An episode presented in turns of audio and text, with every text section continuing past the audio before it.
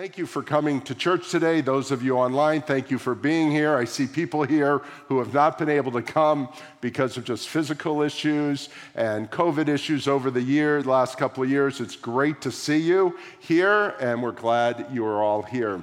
We're in the middle of a study on the fruit of the Spirit that's in Galatians. I'm going to read Galatians. You don't need to turn there. We're going to be looking at some other passages as well. But Galatians chapter 5, verse 22 says, "The fruit of the Spirit is love, joy, peace, patience, kindness, goodness, faithfulness, gentleness, self-control." 9 things. Wow, if we could just do a couple of those, it'd be great. "Against such things there is no law." So last week we talked about love. Today we're going to talk about joy and peace, and we're going to take 2 over the next few weeks. Francois is going to be helping me. Matthew's going to be helping me because Elizabeth and I will be leaving after next week to Asia, and we'll talk about more of that next week we'll talk about more of that. So we talked about love, now it's joy and peace. This summer, we were in the Sermon on the Mount, which is the very first public sermon that we have a record of Jesus speaking to his disciples. The last sermon Jesus gave his disciples was in the upper room on the night before he was betrayed, or the night he was betrayed, the day before, the night before he actually was crucified. And in that, he talked about love, joy, and peace in John chapter 15 and John chapter 14. And I'd like to just read it for a moment. John chapter 15, verse 9 says, "As the Father has loved me, so I loved you. Abide in my love. If you keep my commandments, you will abide in my love, just as I have kept my Father's commandment and abide in his love." And this is what we talked about last week, about love and the love, loving God, loving others, understanding our own self-understanding as well. Very important thing, kind of the upward, the outward, and the inward. And we talked about that last week. But he goes on and discusses about joy. He says in verse 11, the very next verse, "These things I have spoken to you, that my joy may be in you, and that your joy may be full. Now, it's interesting. This is hours and maybe minutes before he's about to be betrayed, hours before all those trials, and a half a day before he's going to be crucified. And Jesus knows all this. We don't know it in the storyline yet. The disciples don't know it, but he knows it. He knows all this is happening, and he says, "My joy may be in you, and that your joy may be full." We learn something here about joy, that joy is not totally up to circumstances, is it? But he's saying, I have a full heart of joy, and he's about to die in a few hours. And then also in this sermon, a few verses before, in chapter 14, verse 27, he talks about the third one, which we'll get to a little later this morning, about peace. He says, "Peace I leave with you. My peace I give to you. Not as the world gives do I give to you. Let not your hearts be troubled, neither let them be afraid." So today we're going to look at joy and peace. What is joy? Joy can be defined about a lot of things. It's not happiness. There's happiness in joy. There's happiness that's not always with joy. Joy and happiness can be connected. They also are not sometimes. An old-fashioned word, because you can't define it by saying it's rejoicing or anything like that, because you can't use the word in the word of definition, but it's gladness not based on circumstances. It's the fact that you have something inherently good happening in your heart, and it's not necessarily based on the circumstances of the moment.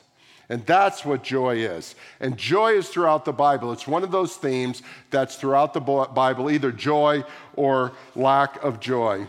Now, how does this work? Because we go, can anybody experience joy? Can non-believers experience joy? Can atheists experience joy? Do believers experience joy? And the answer is yes, yes, and yes. So how does it work? It's very similar to what I do a lot of work with non-believers, and I talk about the common good and the greater good. There's a common good and a greater good. Last week, I talked to you about how to share with people. One of the ways was to pray for them and say, can I pray for you? That's a great way to open a discussion. Another great way to open a discussion about faith with someone is to go and acknowledge that you disagree with them about the greater good and go, what can we agree on in the common good? There is a common good that we agree on. All of us want good schools for our kids. We want safe streets. We want this. We want that, etc. That's the common good, whether you're a believer, an atheist, a Muslim, a this, a that. You want the same thing. That's the common good. We can agree on that and then go, we have a relationship in which we can talk about the greater good that we disagree on. Common good, greater good. With joy, it's very similar. There is a common joy and there is a greater joy. There is a joy that anyone can experience or not experience. And then there is a greater joy that the Bible says believers in Jesus Christ can experience. Can I give you four of these? First, and they're not in any order except the last one. Number one, you can have joy, common joy, with your family. Common joy in family. This is important because wives love husbands, husbands love wives, you love your children. Whether you're a believer in Jesus or not, non-believers love their children. And we need to acknowledge there's joy in that. There's also heartache in that. There's also conflict in that. But there is joy in that. So there is this common joy that comes in our family. But there's also a greater joy that comes in the family of God. You see, we come together. God has called us through his son Jesus to come together. It's called the church. It's called the called out ones. We come together at church. It's called the body of Christ. We come together and we have the opportunity to experience and to give joy that you do not get just by loving someone else. So for instance, when we worship on Sunday mornings like we have just done, a lot of things are going on. One is we're worshiping God. Another is we're praising God. Another is we're hearing the word through music. A lot of things are going on, aren't they? But have you ever noticed there's also the opportunity to have joy?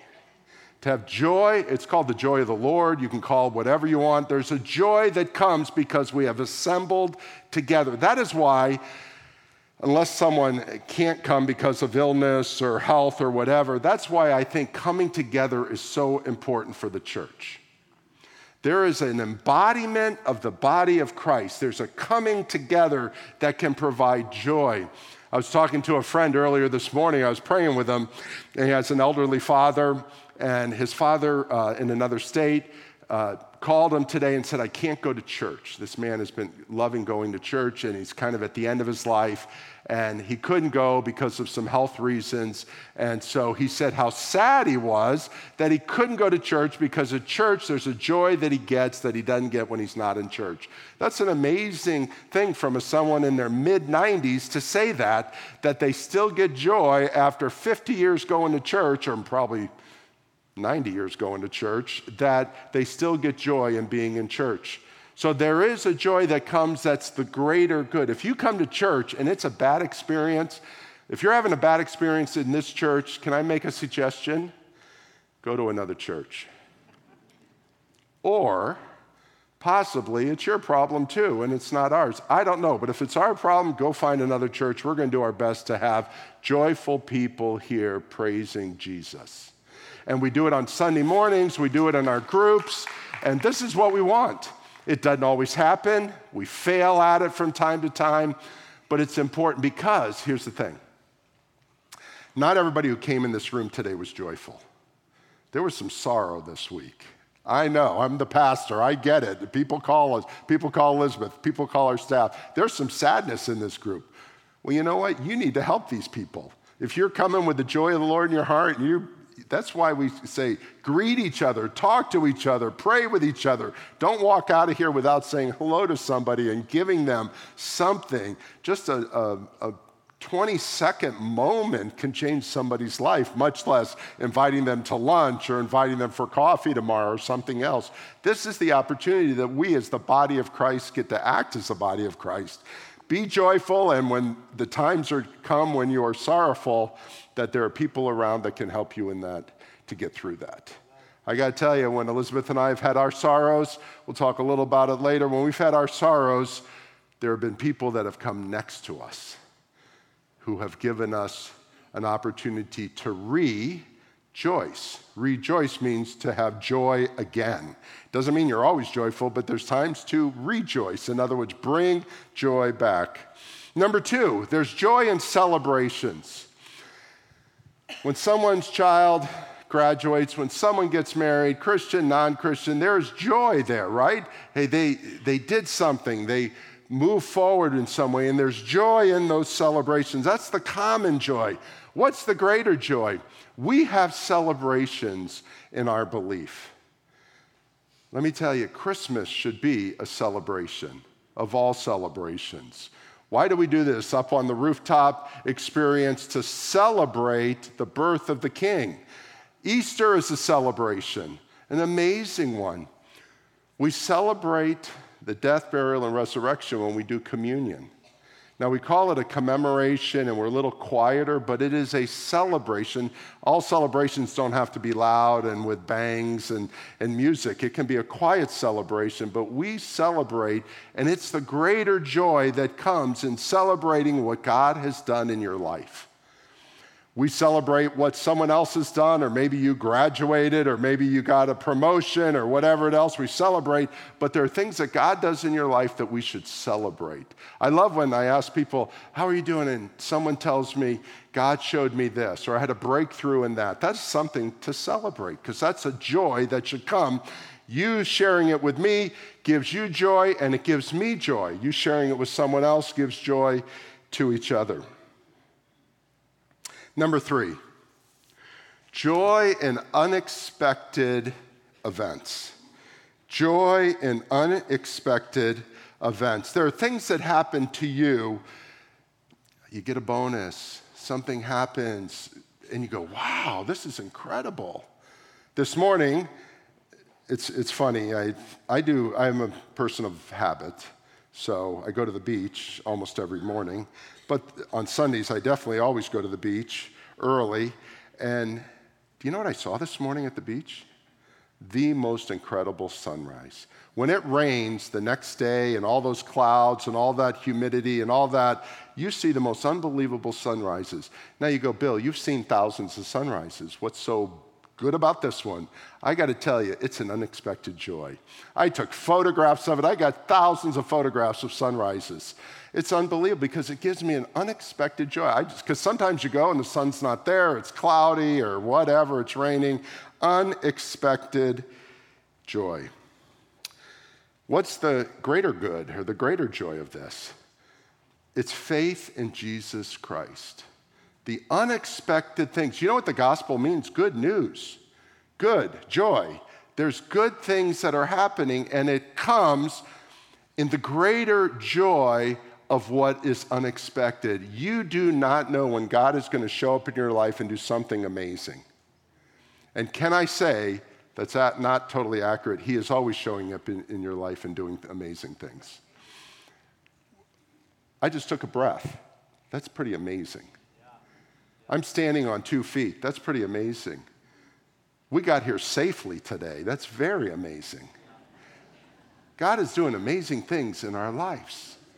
And we laugh about that, but there was a gentleman in our congregation, the son of a family, who got T-boned a couple of weeks ago. It's not, T-bone is when you get hit on the side of a car. And it's not a happy situation.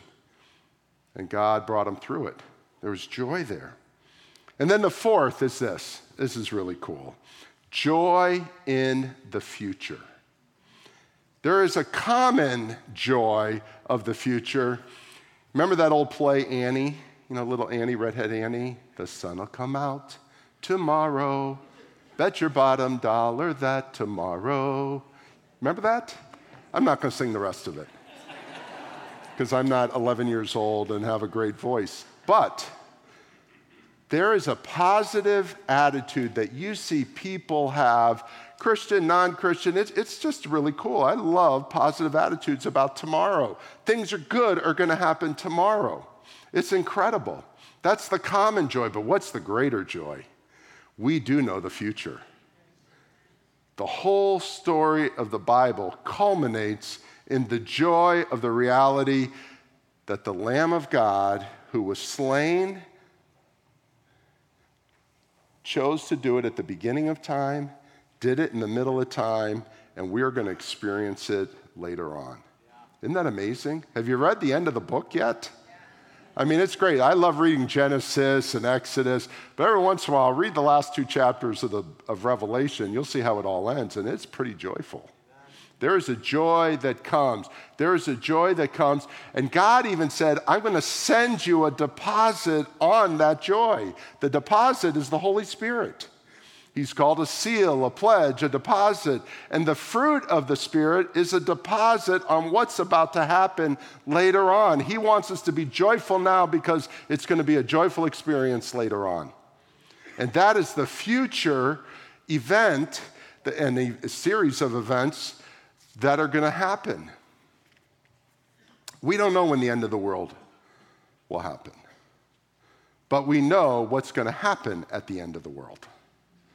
There's a difference. The people that predict the end of the world, I think, it's just foolishness. But we know when the end of the world occurs, what will occur then.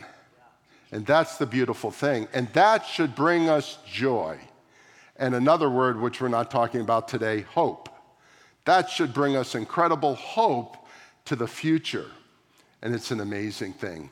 Now, what I want you to do, though, is because I'm not afraid to go after the hard parts of this story. So I want you to turn into an Old Testament book, if you would.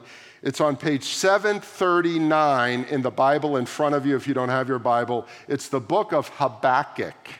Oh, where on earth is that? Habakkuk. Do not be embarrassed if you don't know where it is. It's almost 3/4 of the way through the book, okay, through the Bible. It's not in the middle of the Old Testament. It's the very end. Habakkuk chapter 3. Habakkuk, not Haggai. There's a Haggai. It's Habakkuk. Let me just share. It's chapter 3. The last three verses of the book of Habakkuk are some of the most difficult verses in the entire Bible. I'm just going to tell you, this is where the rubber meets the road. This is Bill. You know, you've had a great life. You live in Boca Raton. You have a wonderful wife, great kids, great grandchildren. Your parents are still living. Bill, you don't get it. I think I get it. But when you read this, you really, really get it. So the year is about 700 BC, before Christ. The world is conflicting between different major empires fighting each other. And the little country of Israel is a pawn in all these battles. Syria, Assyria, Babylon, Persia, they're all fighting at this point in time for superiority and world domination.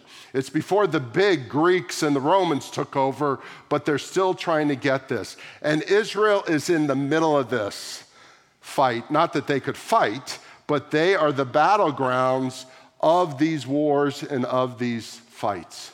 And in the book of Habakkuk, Habakkuk says something that transformed the whole Bible narrative. He said these words, the just shall live by faith. These are the words that the Apostle Paul took in Romans and in Galatians and in Colossians and said, the just shall live by faith. And then in the book of Hebrews, there's the whole faith chapter. It is faith in God. We get it. It comes out of a whole understanding of the Old Testament, but a specific understanding of Habakkuk. Martin Luther went to Habakkuk in the 1517 when he wrote his 95 Theses and said, the just shall live by faith. It's one of the most incredible verses in the Bible. We're not going to look at that today. We're going to look at the last three verses of the book. If you're there, let's look at it. Habakkuk 3:17. I'm going to read it as if it were 700 BC, and then I'm going to bring it to 2022. Can I do that? Little paraphrasing here. Though the fig tree should not blossom. Figs were a staple of their foods, the dates and the figs. That was a part of what they ate, and they had that in this very arid and dry land of Israel, and they're not blossoming anymore. Though Publix is empty, and Target and Costco and Walmart have no food. Nor fruit beyond the vines. You need to understand back then they did not have good potable water, so they used fruit to drink. It wasn't so they could get drunk, although many did get drunk. It was so they could have sustenance.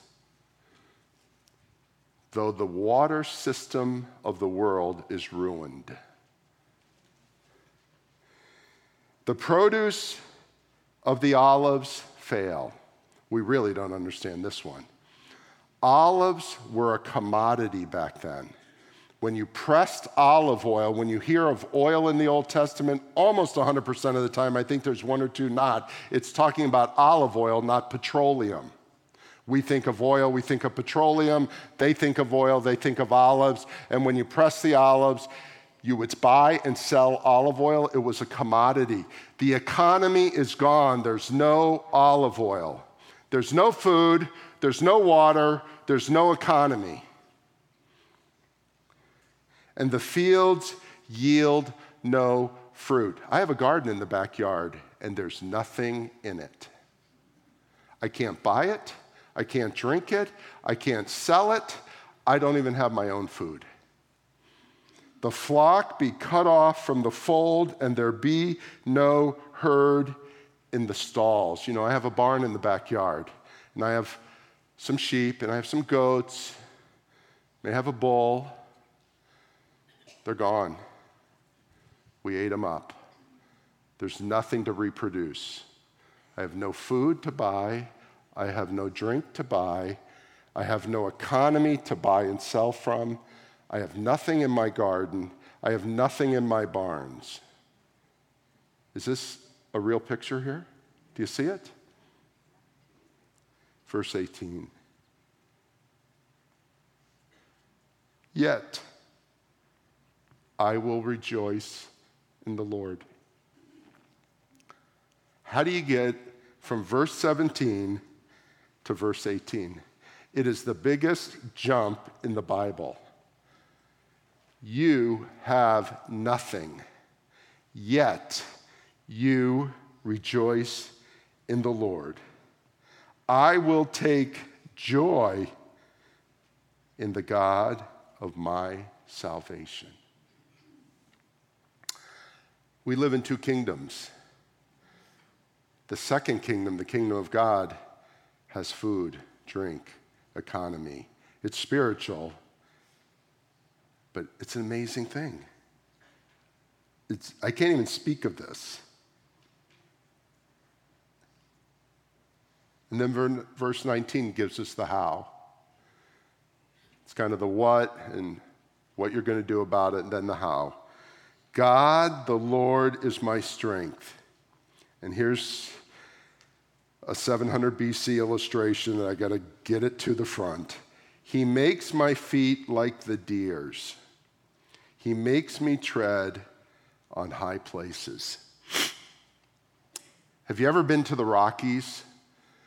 Or if you've been to Israel, or you've been to somewhere else where those, not the Smoky Mountains, they're way too pastoral. You need these rocky mountains like you have in Colorado and Wyoming and Montana and you have in Israel.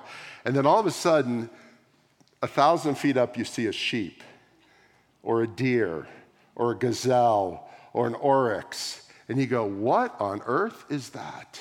How can they stand on these little bitty crevices? Because they have the feet. They have the hooves. They can do it. And Habakkuk says, God gives us the feet to walk in this life. And because he's given us the feet to walk, we should rejoice because he is the God of our salvation. He doesn't say it's going to be all by the pastures. Psalm 23 doesn't say it's going to be all by the river. It's not going to be all by the Sea of Galilee. It's not going to be all by the beautiful sunrises in Boca Raton. There are going to be problems that occur that are so heavy that the only thing that's going to sustain you is the feet he has given you. That's it.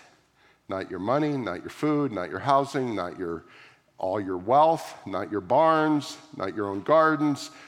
Put any word, the 20th century word you want to put there, it's gone, gone.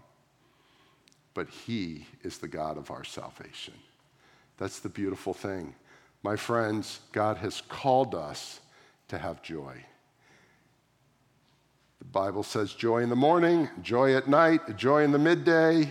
We are to have joy. It doesn't mean we're to have happiness all the time. It doesn't mean we're always going to like what happens to us, but God is with us, and he never leaves us nor forsakes us. And that is what the fruit of joy that the Holy Spirit gives us is. Do you have it? Unbelievable. Let's go to peace. So peace is interesting. Excuse me for a moment. Wow. Peace. Peace is contentment. Joy is gladness. Peace is contentment. Peace is contentment without conflict, contentment without anxiety, contentment without fear, contentment about worry about tomorrow. That's what peace is. And as I said last week about love, there's love to God, there's love to others, there's an understanding of how God loves us. And same with peace. There's peace with God. Can I read you a great verse in Romans chapter 5, verse 1? Therefore, since we have been justified by faith, we have peace with God. You can have peace with God. That's what the whole story of the Bible is about, that we can have peace with God. So many people have said, God would never love me because of the sins I've committed. I've got all these problems. And you're right, but you can have peace with God. And it doesn't come from what you do, and it doesn't come from those full barns. What it comes from is faith. Through him, we have also obtained access by faith into his grace, in which we stand, in which we rejoice in the hope of the glory of God. You can have peace with God, and if you have peace with God, it says right here that you will rejoice. So joy and peace come together in your relationship to God through his Son, Jesus Christ, through faith in him. That is so important to understand. But also there's more to that. There's also having the peace of God. There's peace with God, but there's the peace of God. This is the part we talked about all summer long. Francois spoke on it. Matthew spoke on it. I spoke on it. This is the stuff where he says, be anxious for nothing, worry about nothing, fear not. Remember all those words we talked about? We did weeks and weeks of these sermons, and I'm thinking, why am I keep talking about this? Well, because it either brings peace or it causes you to move away from peace. Peace with God, the peace of God. And then the third one in this is God has called us to be peacemakers. You remember in that same sermon at the very beginning, we talked about it back, I think it was in June. Blessed are the peacemakers, for they shall be called the sons of God, the children of God. Remember in the Beatitudes, the peacemakers. You and I have an opportunity to be peacemakers. So there's peace with God, there's the peace of God, that's internally, and then there's peace with other people. Now let me give some thoughts to this. How do you really practice this out? Can I give you a couple of questions you could ask yourself? Do you really forgive those who wronged you? Anybody want to raise their hand? Do you forgive those who have wronged you? Wow. Raise your hands if you do that. Okay. There's a lot of you who don't. And I'm not condemning you. This is not a condemnation sermon. This is a sermon on joy and peace. But if you cannot forgive someone the same sermon that we spent all summer on, says, how do you expect God to forgive you? There is a sense that peace comes from forgiveness. And people have done things to you that you go, they don't deserve it. And you're right, they don't deserve it. But it's not about them. When you forgive someone, it's really changing your heart. And people who have an unforgiving heart cannot have peace. I mean, they are just not at peace. I see strife. I see all kinds of problems. Let me give you a second one. Do you cling to the smallest slight against you? Slight meaning someone does a small thing. Or are you slow to anger? Proverbs says there's a glory to overlook an offense. There is a sense that we need to sometimes overlook things because it affects us too much. And a lot of the conversation I have with you all and with others is about that you're holding on to something. I've talked to people that tell me a story about somebody offending them with such animation, I go, that must have happened yesterday. And they go, no, it was 20 years ago. You don't have peace if that's how if you're struggling from something that happened yesterday, I totally get it. If you're struggling from something that happened 20 years ago, I don't get it. You got to let it go. You've got to let it go. There's a lot of discussion in the media nowadays because a lot of the killings in schools and the killings in malls and the killings in these heinous acts that have occurred, and now they've been occurring about 20 years, right? Well, some of those ones that occurred 20 years ago, those people are up for parole, okay? They're up for parole now. And now the conversation is not about them, but it's about the people and the parents and the siblings who survived and how they are dealing with what occurred 20 years ago. It's all in the news. I mean, I was reading a bunch of the articles yesterday, just scrolling through these articles, and some forgave and some didn't, and how it affects the family. It's an amazing thing. And then finally, do you regularly check in with people closest to you? And really having a strong relationship with them. Important things about peace. Now I want to shift for a moment. We're talking about joy and we're talking about peace. I'm going to invite my wife, Elizabeth, to come up and to share a story. And share about this whole idea of joy and then ultimately about peace. Can we welcome her up here? Thanks, sweetheart. And as she comes, well, I'll tell you what, I'll tell you that afterwards. Talk to us, sweetheart. Hello, church family.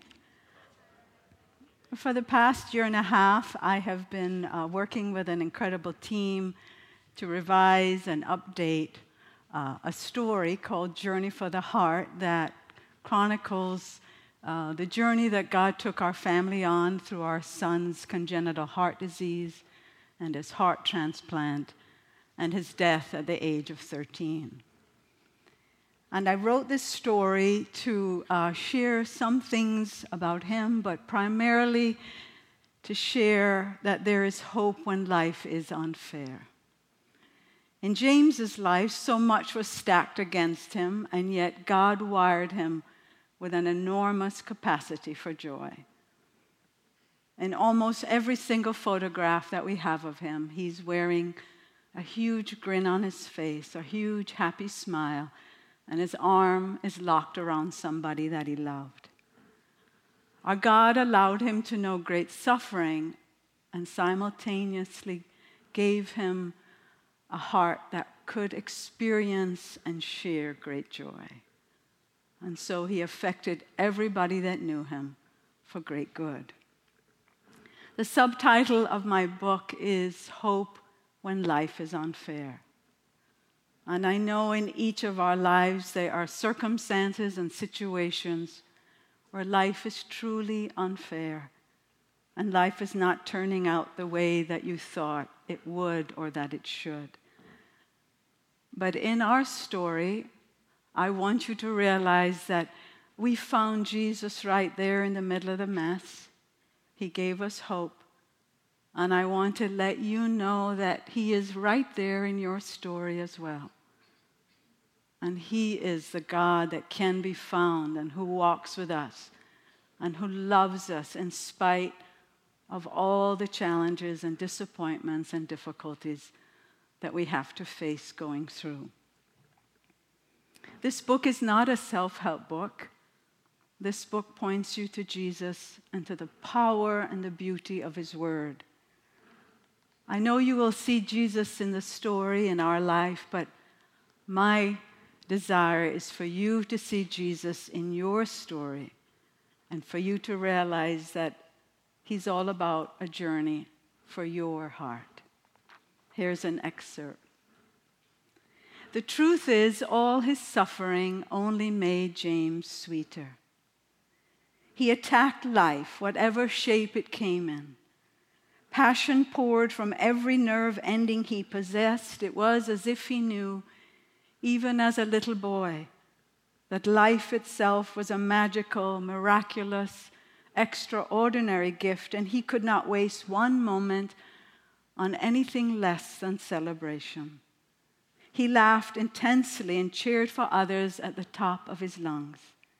He played hard, studied with diligence, and somehow captured the meaning of why God had left him on earth. He rushed to the finish line fully spent, every ounce given to the grand cause of bring glory to the Father, who had, on more occasions than he could possibly know, spared his life for some great task ahead.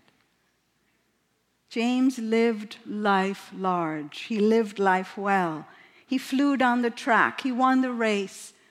He arrived there first and went in ahead, far too soon, it seemed to us.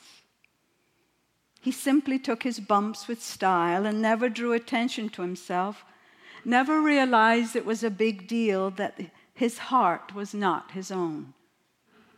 He made it his own. He had more heart than most people ever dream of having. It pumped love and passion and joy into every moment James lived. He came to demonstrate that regardless of the bruises, the challenges, the hurdles, a person should run fast, grin cheerfully, play intensely, give all, reserve nothing for tomorrow, encourage everyone in their path, look out for the weak, and turn life into a fast-paced joyride, giving love extravagantly everywhere they happen to go. In the middle of his 13th year, the Savior beckoned to him. "Come quickly, James. You've done your part. You've finished the job I sent you to perform. You've shown them what a life lived in love with me looks like.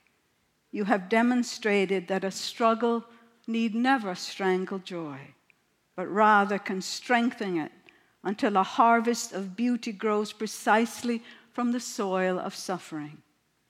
You lived a life so filled with me that wherever I sent you, whatever hospital housed you, doctor probed you, or nurse monitored you, or sibling played with you, or teammate heard you, they all knew you to be different because I crafted you for a different purpose. I created you to show anyone willing to discern that adversity never conquers the soul I fill with my spirit. The challenges knock off selfishness in hearts tuned into me. That pain produces power in the weakest containers. That joy is born in places full of sorrow, and that laughter is sweeter when mined in fields of tears. Show them that passion for me and for my word produces giants others see as little boys. I pray that the Lord will continue to remind each of us to know his joy right there where we are, the joy of his hope, his peace, regardless of what he's asking us to face. Thank you so much.